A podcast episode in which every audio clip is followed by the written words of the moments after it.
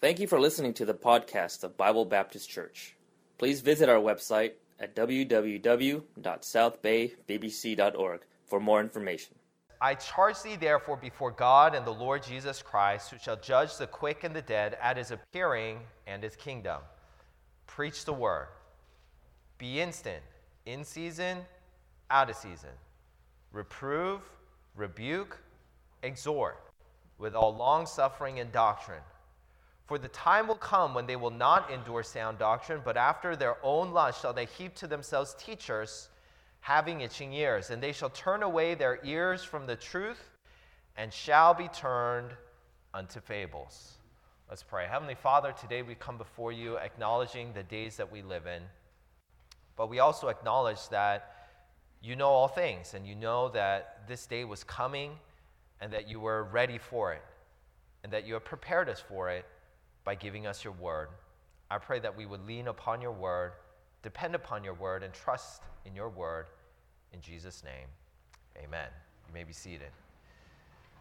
Through this book of Second Timothy, we've been kind of centering everything in the book around chapter number 3.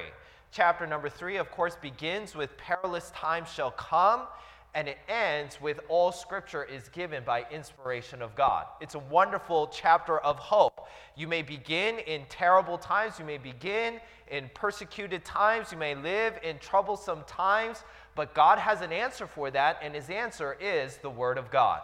And so, verse number 16 of chapter number 3 says, All scripture is given by inspiration of God. So, this is the launching point into chapter number 4. So, when he says, I charge thee, therefore, therefore is there because of the end of chapter number 3. All scripture. Because you have the word of God, I charge you, therefore. Because of the scriptures, we have great hope and we have a way forward. Amen? As Christians, we have a way forward. We know that there is a path ahead of us that we can take. Sometimes Christians can look around and say, Well, what are we supposed to do? I don't know what we can do. What God has told us is there is a way forward, and the instructions and the way are given to us in the Word of God. So I want to take a look at three responses for us as believers to the Word of God what God's word gives to us as believers living in perilous times. So, first of all, I see that the Bible gives us a prioritized charge. I just read the verse there, uh, the first part of the verse, verse number one I charge thee, therefore, before God. Paul is giving Timothy a charge. Paul is not oblivious to what is going on around him in culture and society and in the empire, the Roman Empire that he lives in. Sometimes Christians can be accused of not really being aware of what's going on in the world. But Christians who are Christians, who live according to the Word of God, they walk out into the world with open eyes. They know what's going on. Amen? We know what's going on out in the world. Let's not close our eyes Let's not be blind and let, us not just put our head into the sand. We got to recognize the day and age in which we live. And Paul knew the day in which he lived, and he didn't say, let's run from it, let's hide from it. He says, I charge thee therefore before God. There's a command that is given to be active and involved. All right, the answer for us as Christians living in perilous times, holding the word of God, is to be active and involved. Amen? That's what we need to do. We need to be active and involved, not passive and observing, but active and involved. We've got to be active. We've got to be doing something with the Word of God that we have. Amen? It's not just for us to sit here in the church service and say, We have the Word of God. We talked about that last week, and praise the Lord for that. We do have the Word of God. But because we have the Word of God, there is an obligation that goes along with it. The, obli- uh, the obligation is that we've got to be active and involved. Let me encourage you, Christian. If you look out at the world and you see, whoa, there's problems out there. Whoa, look at what's going on in the news. Look at what's going on in my school district. Look at what's going on in my, you know, political, you know, representative and what my representative is doing. Oh, let, you know, see all of those problems out there. The answer for us is hey, let's get involved in some way. Let's use the Word of God. Let's say you go out into your family, you go to your workplace, and you see some problems. You see sin. You see some things that are troubling to you. You think these are perilous times that we live in. God's Word gives us a charge to be active and involved. Now, for us as Christians, what that means is we've got to go back to what Jesus Christ told us to do, which is go ye therefore and teach all nations. Amen? That's the charge. That's the charge that Jesus gave to us. You see things out in the world that you're like, whoa, there's something wrong there. God says, all right, I've given you the word of God so that you could be active and involved. Let me encourage you, Christian, have the mentality and mindset that you're going to be active in your church.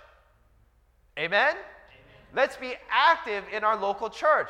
Let's not just come and sit back in the chair and just kind of yawn through the service and be like, all right, when's this church service going to be over so I could go home and watch my football game? Oh, when is this going to be over? I'm so hungry already. Oh, I'm so sleepy already. Hey, let's come and be active. Amen? Amen. Let's be active in the church. Hey, when we come to church, let's look around and be like, I want to be a blessing to somebody. I want to do what God has called for me to do. Hey, let's not come to church with the idea that other people should serve me. Let's come with the idea I want to be active. I want to be involved. I want to go do something. I want to make a difference. God has given to us a charge, a charge that we have the Word of God, so let's use it. Let's use the Word of God. Now, some of you might be intimidated and think, I'm supposed to use the Word of God? I, I, I'm not really that familiar with the Word of God. I don't really even know where to look in the Word of God. That's why Paul told Timothy, study to show thyself approved unto God. Hey, we need to be involved, and if we're going to be involved, that, that means we need to study. We've got to study the Word of God. That means that sometimes when you go out and you try to be active, you try to witness to somebody, you might get asked a question that you don't have the answer for. And we've got to just be humble enough to say, you know what? I don't know the answer for you right now, but I'm going to go look it up and I'll come back with an answer. And that means that you're going to go back home, you're going to study in the Bible and find out what does the Bible say about this matter. Or you might come to church and you might ask your pastor, Pastor, I went and I witnessed to my friend, and I, it, he asked me a question, she asked me a question that I didn't have the answer to. Can you help me with this? Is there a Bible verse that you could point me to? Maybe in your life connection class, it's a great opportunity for you to share with others. You know, I just wanted to share something. Sometimes the teacher might say, you know, anybody have any, you know, prayer requests or testimonies or anything? Just say, you know what, I just want to share something real quick and maybe ask you all a question. You know, I was witnessing to somebody and I got asked a question. I don't know the answer to that question. Can you help me out? Does somebody have the answer to that? That'd be a great time for you to learn a great time for others to learn as well. Oh, okay, this is a question that sometimes people ask, and here's a great answer. Here is the Word of God. God has given to us a charge to be active and involved. Let's be active and involved. Sometimes that means serving. Sometimes that means coming with the attitude of not who will minister to me, but how I can minister to others, just like Jesus Christ. He came not to be ministered unto, but to minister and to give his life a ransom for many. Sometimes that means giving financially. Sometimes that simply means giving a word of encouragement. Sometimes that simply means that you're going to come to church with the attitude, I want to be a blessing to others. He says in verse number one, I charge thee therefore before God and the Lord Jesus Christ. And the next phrase is very important for us as Christians. If we're going to follow this charge, always keep this in mind. Who, this is Jesus Christ, Jesus Christ, who shall judge the quick and the dead at his appearing and his kingdom. At the end of our lives, we are going to be judged. When our life is over, we will stand before Jesus Christ, who is the judge of the quick and the dead, those living, those that have passed away. Jesus Christ will judge us on our lives. That should give us pause. and make us think a few questions. Let me ask you this question How do you know whether you've had a successful life or not? It's kind of a deep question, but one that I think all of us want the answer to, right? How do I know I've had a successful life? Is a successful life being a millionaire when you retire? Is a successful life being in charge of your own company? Is being successful having the most likes on social media? I don't know if people judge their success that way, but you never know. Right? How do you know whether you've had a successful life or not?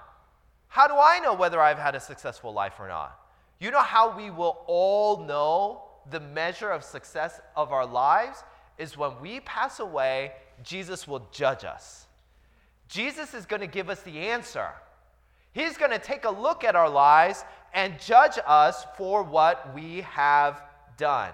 2 Corinthians chapter 5 verse number 10 for we must all appear before the judgment seat of Christ that everyone may receive the things done in his body according to that he hath done whether it be good or bad knowing therefore the terror of the Lord we persuade men but we are made manifest unto God and I trust also are made manifest in your conscience here, what, what Paul is writing to the church at Corinth, he's saying, We must all stand before God, who is the judge of the quick and the dead, and we will receive according to what we have done. And in verse number 11, he says, Knowing therefore the terror of the Lord.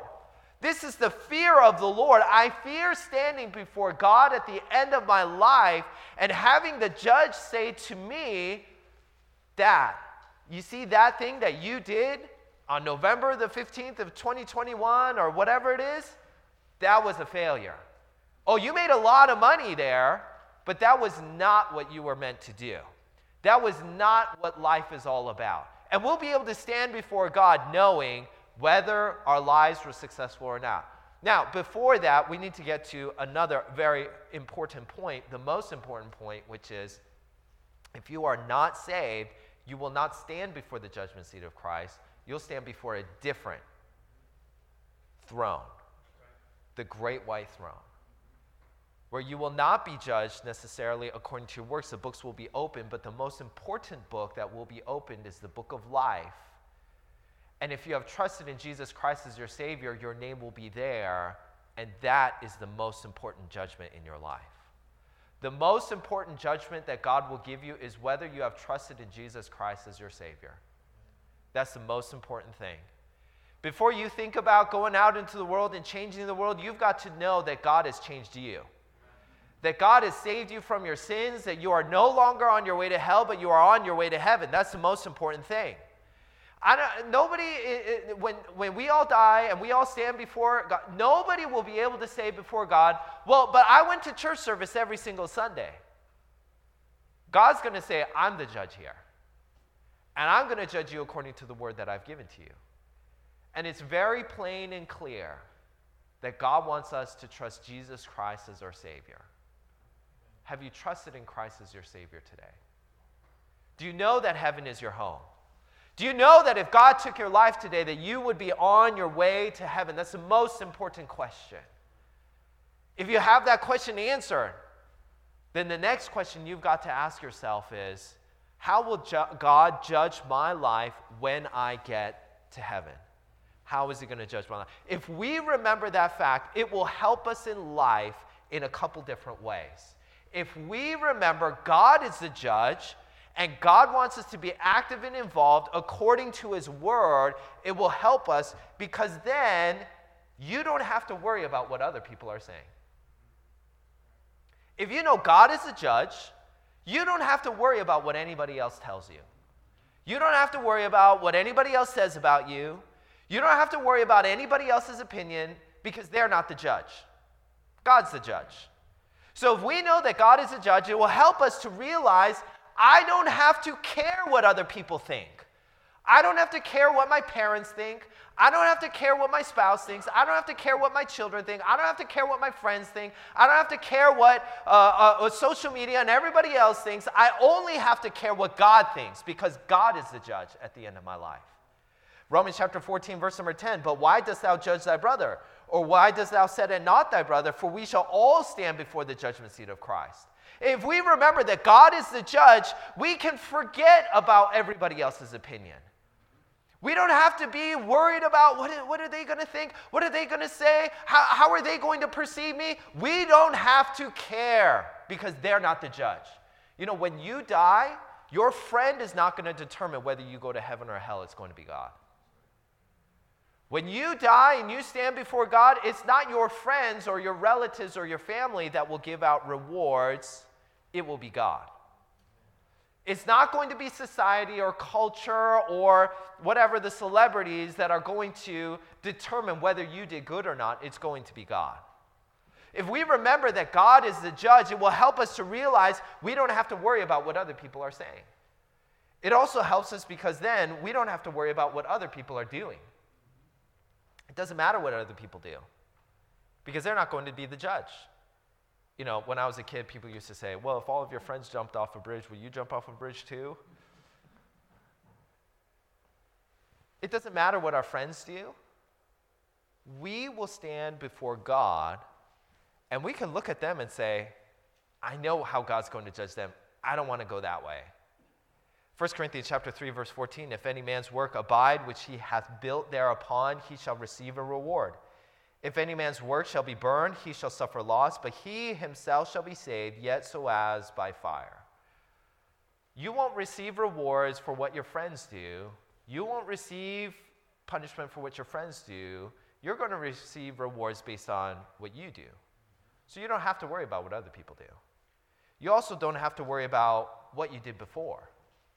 See, there's two ends of this. On the one hand, people think, well, I, have done so many terrible things and I was involved in all of this stuff. And you know what? I, I just, you know, I, I can never serve God the way that God wants me to. Uh, Paul made it very clear in Philippians chapter 3 Brethren, I count myself not to have uh, apprehended, but this one thing I do, forgetting those things which are behind and reaching forth unto those things which are before. If we remember that God will judge us when we die, it will help us to forget what we did before. There's still something to be won.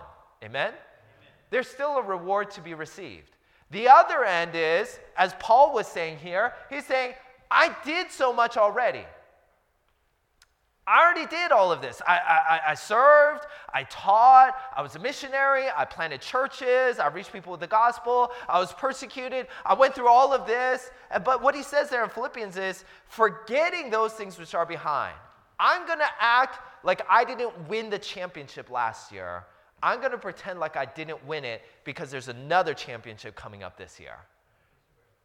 There's another one coming up this year, and I want to win that one. That was Paul's attitude. And that attitude ought to be with us as Christians as well. We have not yet apprehended, amen? amen? We have not arrived at the point where we could say, well, I don't have to be active and involved anymore. I can take my foot off the gas. There are still prizes to be won. And God has given to us a charge. That charge comes because we have the Word of God. And the charge is to be active and involved. Can I encourage you? You look around at the world, you look around at the troubles that you see, and God says, I've given to you the Word of God. Now go be active and involved. Go make a difference. Go home and make a difference in your home. Go home and be the light. Go home and be the difference maker. Go home and say, No, we are not going to talk like that. Go home and say, This is not something that God says that we should do. That's wrong. That's sin. We're not going to do that. God says that He will judge that. Hey, let's go home and be a light and say, We're going to do this. We're going to follow God. We're going to serve God. We're going to be active and we're going to be involved. Let's make a difference. God has given to us His word so that we could be active and involved. Secondly, though, getting deeper into it, the Bible gives us a purposeful communication. So in verse number one, he says, I charge thee therefore.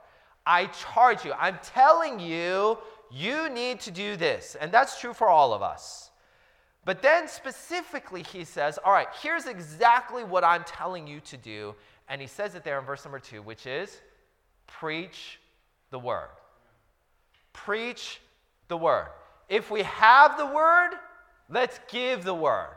Amen? Doesn't that just make sense? If God gave to us the word, what does He want us to do with it? He wants us to give it, to preach the word. What the world needs is somebody who will share the word of God with somebody else. Amen. We've got to share God's word. Look, I don't know about you. I'm on social media. I'm not on there much. But I look there and I'm, I'm happy to see people sharing what's going on in their lives. I'm happy to see people sharing some event or some good cause. There's nothing wrong with any of those things. But as Christians, aren't we called to share the Word of God? Aren't we called to share the Word of God? Now, I'm glad to see my friends and, you know, oh, somebody had a baby. Oh, look, their kids are growing up. Oh, look, they went to, that's wonderful. And I, I'm all for that. And sometimes I post those kinds of things as well.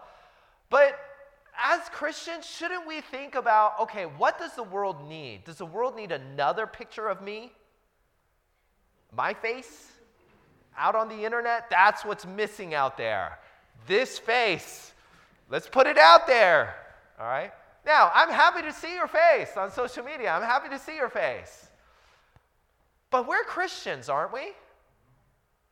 I mean, for those of you that are saved, you're Christians. If you're a Christian, God has given to you a charge.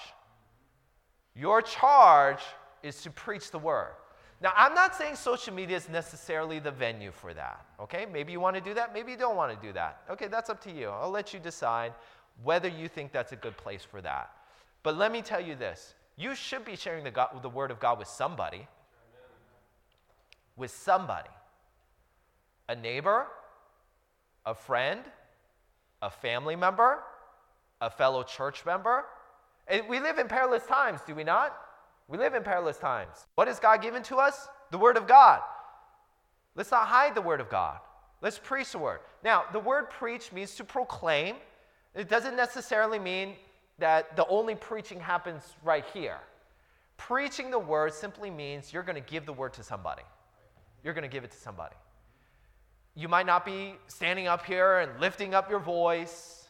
You could just be sitting with somebody as you're driving along in your car and just sharing a Bible verse with them. You could be sitting in your home, having dinner with your family, maybe having dinner with a friend, sharing the Word of God with somebody, sharing what's going on in your church Hey, there's some wonderful things going on in my church. You know, I've been coming to this Life Connection class. I've been learning so much. We got to share the word of God. 2 Timothy chapter 3, verse 14 says, But continue thou in the things which thou hast learned and hast been assured of, knowing of whom thou hast learned them. And chapter 2, verse number 2 And the things which thou hast heard of me among many witnesses, the same commit thou to faithful men who shall be able to teach others also. The charge that God gives to us is let's share the word of God with somebody. But then he says, be instant in season and out of season. What that means is we've got to persevere through the seasons. You're going to have some good seasons, and you're going to have some not so good seasons. And the charge of God is be faithful in good seasons and bad. Amen? Now, we live in Southern California. I've lived here for five years. I have not seen snow here for five years. I'm not expecting to see snow for five more years. I'm not expecting to see snow for the next 50 years. Who knows what will happen? But I used to live in New Jersey before I moved here. New Jersey has more than one season, they have four seasons. One of them is called winter. All right, I don't know if you've experienced a season called winter, but snow comes in winter. And when I first moved there, I moved, and I lived in an apartment, you know, I moved in, lived in some place. Eventually, I moved into an apartment complex, and right, uh, right before we got married, I moved in, and uh, we got the apartment ready, and so I was living there by myself for a couple of months, and uh, moved into the apartment complex. I was ready for the first snow.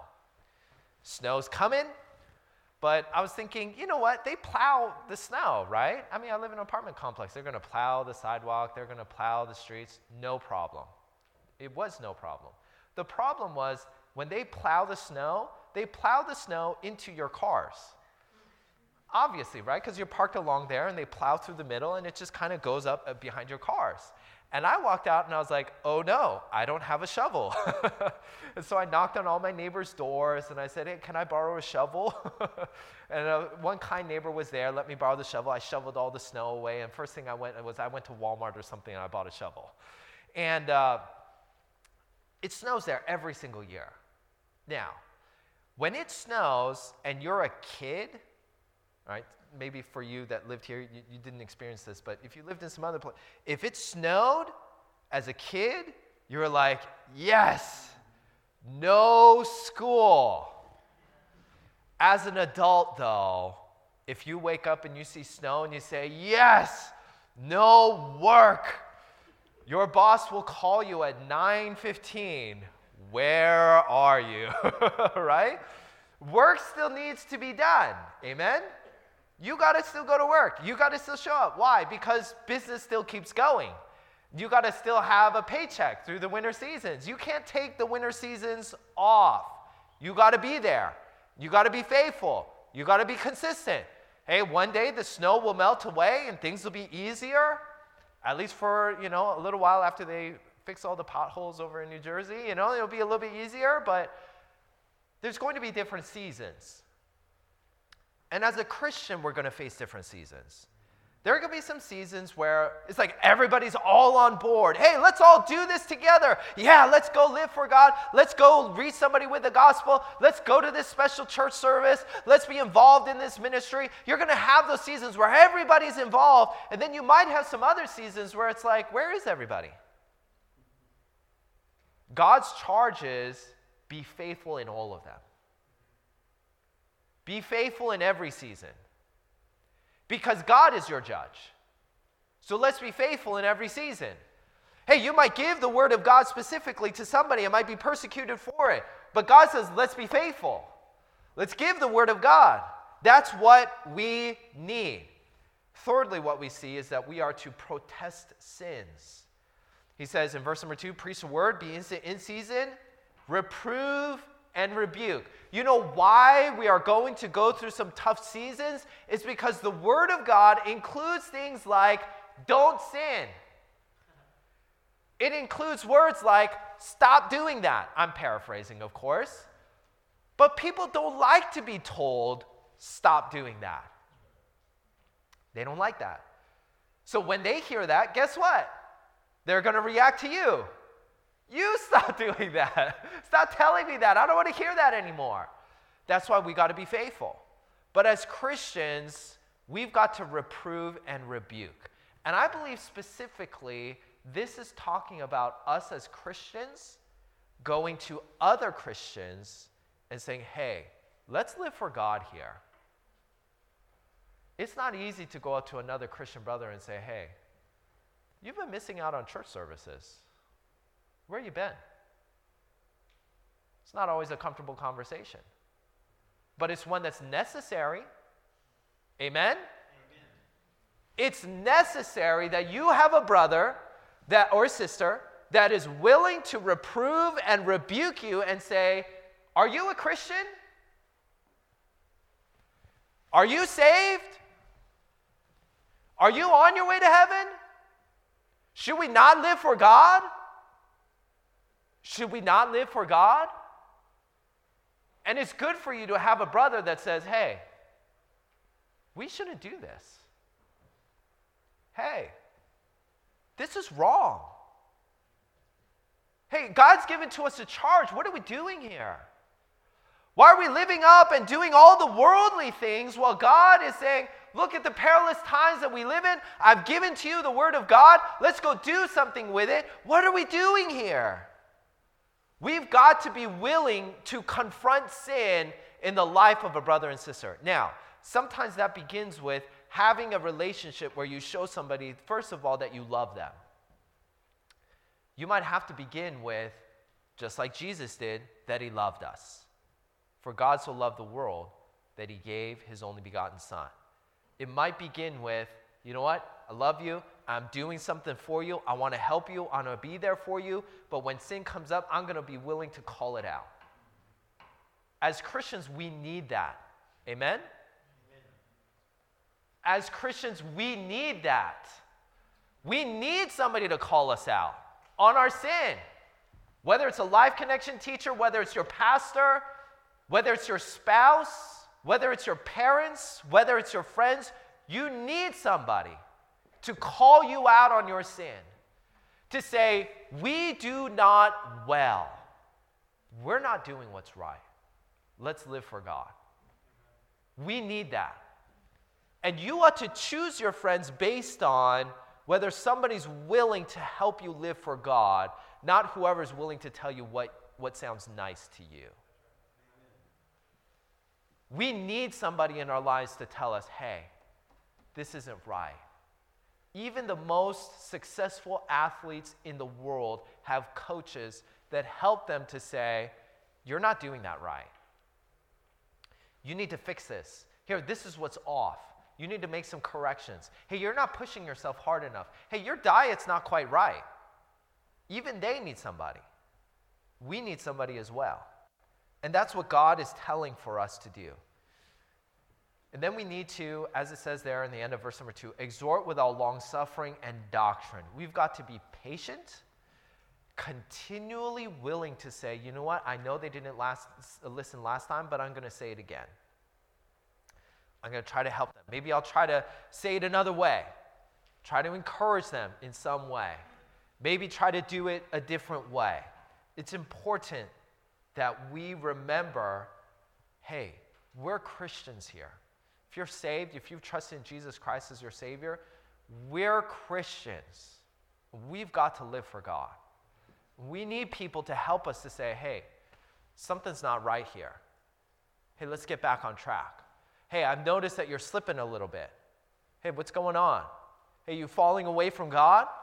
Are you following the way of the world? We need that. And thirdly, the Bible gives us a pressing call. Because if you take a look at the verses that we read, verse number one tells us why we do what we do. Because God is our judge.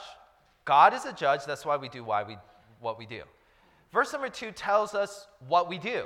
Because God is our judge, verse number two tells us what we do. Verse number three and four tells us when we do it. So, verse number one tells us why. Verse number two tells us what. And verse number three and four tells us when. Verse number three For the time will come when they will not endure sound doctrine. There is an urgency to ministry. That there is not a time where we could say, well, I scheduled it in for 2030. I, will pencil you in for 2022. There's an urgency to ministry, and the reason is because of a fading favorability. For the time will come when they will not endure sound doctrine. There will come a time when people will stop listening. That's why we need to say it now. There will come a time when even Christians can be like, Yeah, I've heard that before. Snooze. Oh, When's this church service going to be over? Man, when's the word of God? Okay, these preaching still preaching. oh yeah, I know I have the word of God, but I'll read it tomorrow. There's a fading favorability that gives to us an urgency. We've got to be active and involved now. Because what happens is a fixation on feelings. But after their own lust shall they heap to themselves teachers having itching ears. You know why they will stop listening? They will stop listening because all they care about is how they feel. How they feel. What's most important is how I feel. Whether I feel good, whether I feel loved, whether I feel positive about myself, whether I feel a certain way. That's why they are not willing to endure sound doctrine, because sound doctrine sometimes makes you feel bad. When you read the Word of God, there should be times in which you don't feel good because the Bible says we are sinners. ah, we're all sinners. You're a sinner. I'm a sinner. We all sin. And when God tells us that was a sin, that doesn't feel good. But it's good for us. And what the Bible says is that people will heap to themselves teachers having itching ears. We live in the day where people heap to themselves teachers on YouTube, on the internet, even on like TikTok and social media. I don't know why you would get your teaching from TikTok, but some people do. They get their advice from there. Can I give you a warning as a pastor to fellow Christians? Give you a warning. There's lots of teachers out there. Some are good, some are bad. You need to be discerning. You need to be discerning. You need to know whether a teacher is good or not because there's so much access to teachers. So you need to be discerning. But can I give you the admonition that Paul gave to the church at Corinth? 1 Corinthians chapter 4 verse number 15. For though ye have 10,000 instructors in Christ, yet have ye not many fathers. For in Christ I have begotten you through the gospel. Paul's admonition to the church at Corinth was you've got lots of people willing to teach you, but not a lot of p- people willing to father you. There's a difference. There's a difference between a teacher and a father. The teacher lets the students go when the hour is done. Fathers are willing and available 24 hours a day. There's a difference there. A lot of people get their teaching and instruction from the internet, but can I ask you something? If you have trouble and you need somebody to pray with you, who are you calling? Who are you calling? Are you calling that pastor that you hear on the internet? Are they going to answer your phone call? Are they going to come visit you? Now, I'm not saying their teaching's wrong. Again, some teachers are good, some teachers are bad. That's not the point. The point is that Paul was saying, You've got lots of teachers, but let me tell you what you really need. You need fathers. You need people willing to invest their life into you. How many of those online teachers have bought a cup of coffee for you? How many of them have invited you into their own home and had dinner with you and prayed with you, spent time with you, said, Hey, let's get together? Now, again, this not to say this teacher, the teacher that you listen to, is good or bad. That's up to you to discern that. But what I'm saying is, we need to remember that we ought not to heap to ourselves teachers that just make us feel good. We need fathers. And you know what fathers do? Good fathers are willing to tell their sons and daughters, that's not good. That's wrong. You need to stop that. That's what fathers do. And that's what we need. Now, fathers love their children. Fathers provide for their children. Fathers play with their children. But fathers sometimes also rebuke their children. And the reason why there's a fading favorability is because all people will care about is what makes me feel good. Which leads to verse number four. And they shall turn away their ears from the truth and shall be turned unto fables. You ever have a conversation with somebody and you try to have a rational, reasonable conversation with them and they refuse to acknowledge the facts that you give them? You ever been there? You're telling somebody, this is not my opinion, this is what happened. Or this is what the data or whatever, this is all this is the information that we have.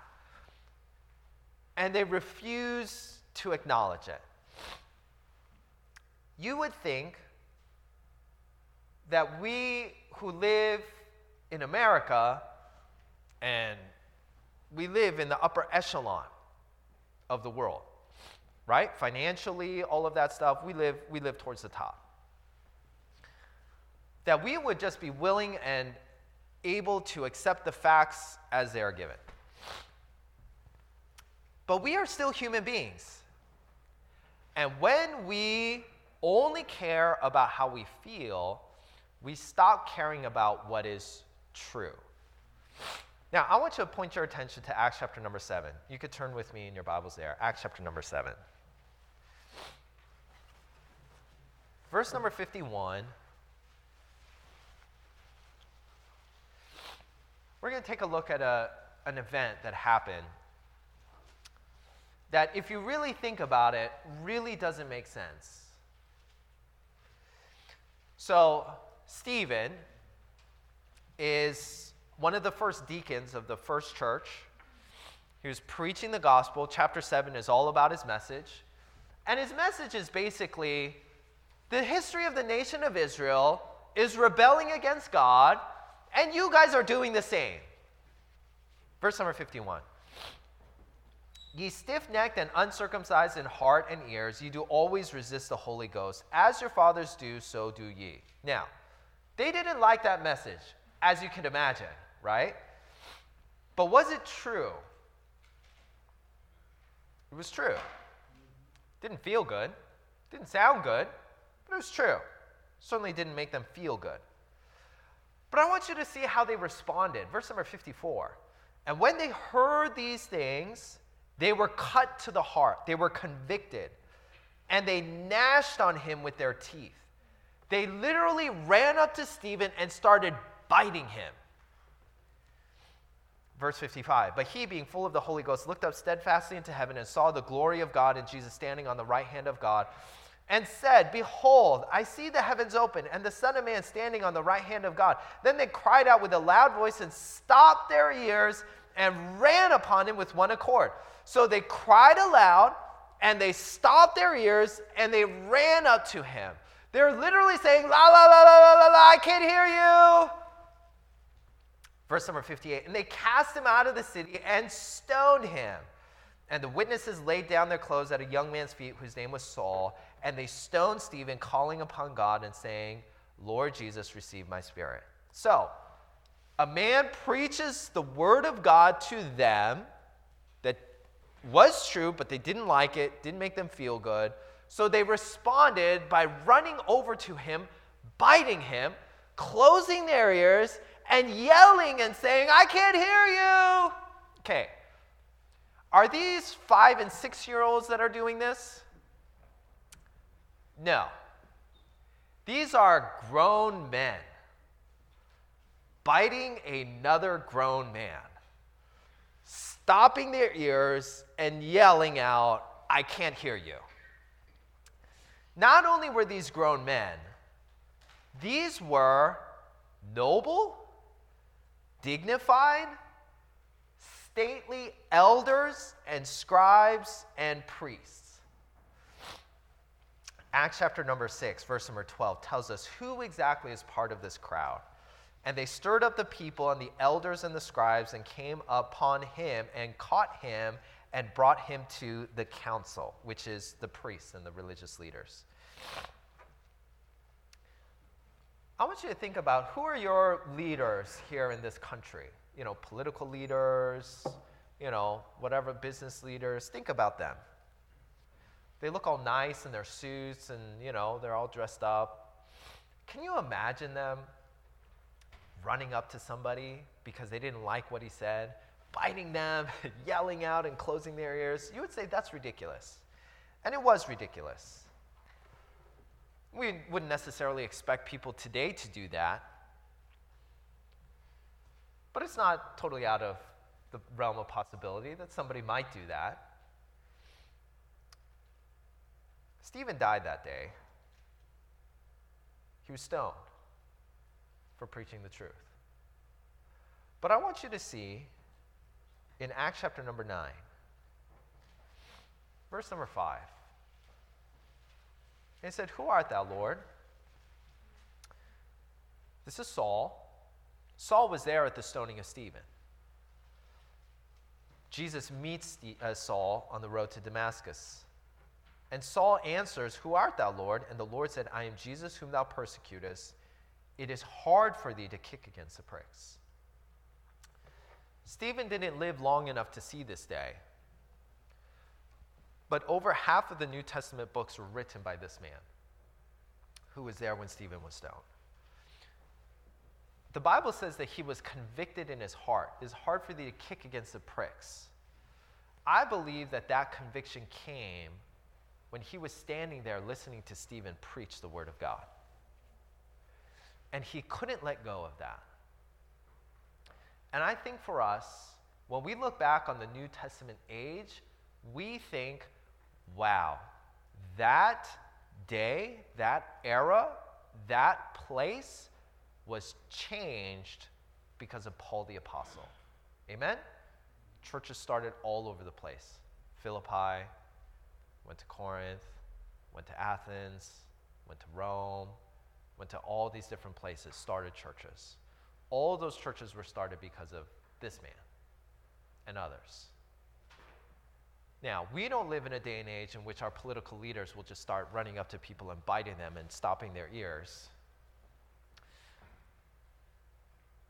So that gives us hope that we could simply preach the Word of God and make a difference.